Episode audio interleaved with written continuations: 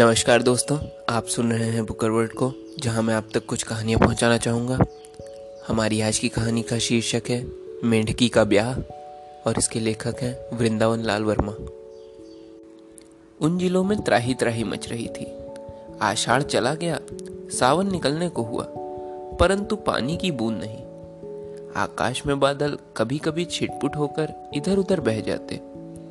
आशा थी कि पानी बरसेगा। क्योंकि गाँव वालों ने कुछ पत्रों में पढ़ा था कि कलकत्ता मद्रास की तरफ़ ज़ोर की वर्षा हुई है। लगते आषाढ़ थोड़ा सा बरसा भी था। आगे भी बरसेगा। इसी आशा में अनाज बो दिया गया था। अनाज जम निकला। फिर हरिया कर सूखने लगा। यदि चार छह दिन और न बरसा तो सब समाप्त। यह आशंका उन जिलों के गाँवों में घर करने लगी थी। लोग व्याकुल थे। गाँव में सामानों की कमी ना थी।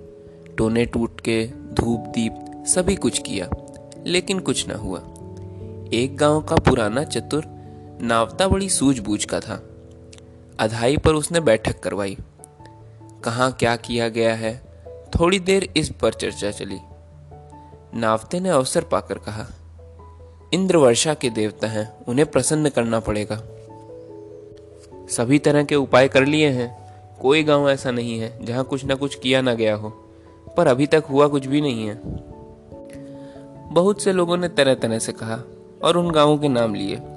होम हवन, सत्यनारायण कथा, बकरों मुर्गों का बलिदान इत्यादि किसी किसी ने फिर सुझाए।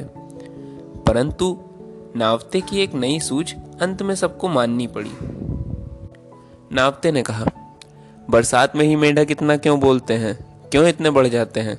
कभी किसी ने सोचा इंद्र वर्षा के देवता हैं, सब जानते हैं। पानी की झड़ी के साथ मेढक बरसते हैं, सो क्यों? कोई किरानी कह देगा कि मेढक नहीं बरसते, बिल्कुल गलत। मैंने खुद बरसते देखा है।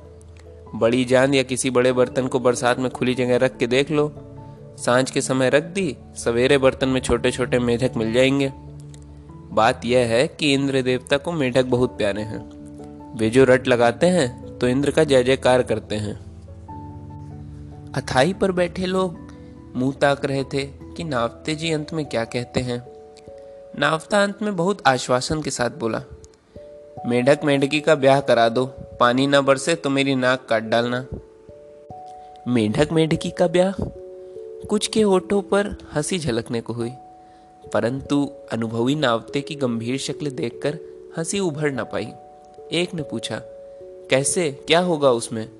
मेंढकी के ब्याह की विधि तो बतलाओ, दादा। नावते ने विधि बतलाई। वैसे ही करो मेढक मेंढकी का ब्याह, जैसे अपने यहाँ लड़के लड़की का होता है।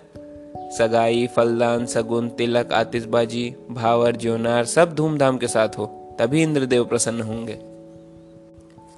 लोगों ने आकाश की ओर देखा। तारे टिमटिमा रहे थे। बादल का धब्बा भी वहाँ ना था। पानी ना बरसा तो मर मिटेंगे। ढोरों बैलों का क्या होगा? बड़ी हुई निराशा ने उन सबको भयभीत कर दिया। लोगों ने नावते की बात स्वीकार कर ली। चंदा किया गया। आसपास के गाँवों में भी सूचना भेजी गई। कुतूहल उमगा और भय ने भी अपना काम किया।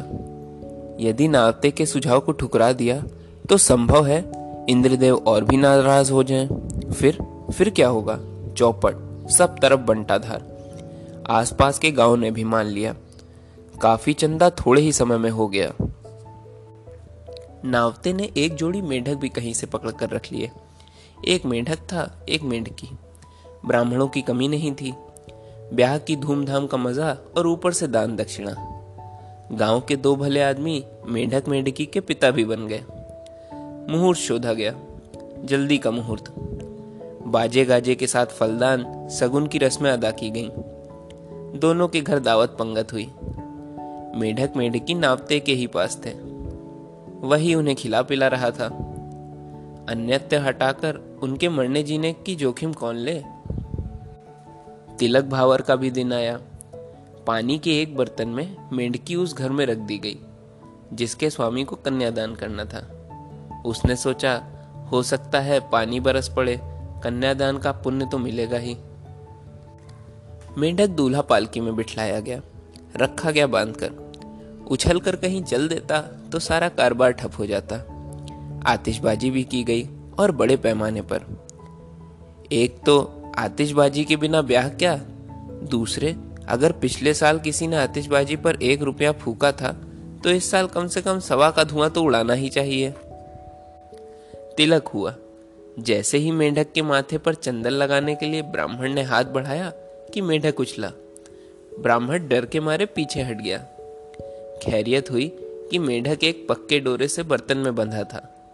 नहीं तो उसकी पकड़ धकड़ में मुहूर्त चूक जाता। कुछ लोग मेढक की उछल कूद पर हंस पड़े। कुछ ने ब्राह्मण को फटकारा। डरते हो? दक्षिणा मिलेगी पंडित जी, करो तिलक। पंडित जी ने साहस बटोर कर मेढक के ऊपर चंदन छिड़क दिया। फिर पड़ी भावर। एक पट्ट पर मेढक बांधा गया, दूसरे पर मेढकी दोनों ने टर्र टर शुरू की। नावता बोला, ये एक दूसरे से ब्याह करने की चर्चा कर रहे हैं। ब्राह्मणों ने भावरें पढ़ी और पढ़वाई। फिर दावत पंगत हुई। मेंढकी की विदाई हुई। मेंढक के पिताजी को दहेज भी मिला। मनुष्यों के विवाह में दहेज दिया जाए तो मेंढक मेंढकी के विवाह में ही हाथ क्यों सिकोड़ा जाए? पानी बरसे या ना बरसे? मेंढक के पिताजी बहरहाल कुछ तो हो ही गए। नावता दादा की अंटी में भी रकम पहुँची और इंद्रदेव ने भी कृपा की। बादल आए, छाए और गड़गड़ाए, फिर बरसा मूसलाधार। लोग हर्षमग्न हो गए। नावते की धाक बैठ गई। कहता फिर रहा था, मेरी बात खाली तो नहीं गई? इंद्रदेव प्रसन्न हो गए ना? पानी बरसा और इतना बरसा कि रुकने का नाम ना ले रहा था। नाले चढ़े, नदियों में बाढ़ आई। पोखरे और तालाब उमड़ उठे। कुछ तालाबों के बाँध टूट गए। खेतों में पानी भर गया, सड़कें कट गईं। गाँवों में पानी तरंगे लेने लगा। जनता और उसके ढोर डूबने उतराने लगे। बहुत से तो मर भी गए। संपत्ति की भारी हानि हो गई। आठ दस दिन के भीतर ही भीषण बर्बादी हुई। इंद्रदेव के बहुत हाथ पैर जोड़े। वह न माने, ना माने। लोग कह रहे थे कि इससे तो वह सूखा ही अच्छा था। फिर नावते की शरण पकड़ी गई। अब क्या हो? उसका नुस्खा तैयार था। बोला, कोई बात नहीं। सरकार ने तलाक कानून पास कर दिया है। मेंढक मेंढकी की तलाक कराए देता हूँ। पानी बंद हो जाएगा। पर मेंढकों का वह जोड़ा कहाँ मिलेगा? लोगों ने प्रश्न किया। नावते का उत्तर उसकी जेब में ही था। उसने चट से कहा मेरे पास है। कहाँ से आया? कैसे? प्रश्न हुआ। उत्तर था, मेढक के पिता के घर से दोनों को ले आया था।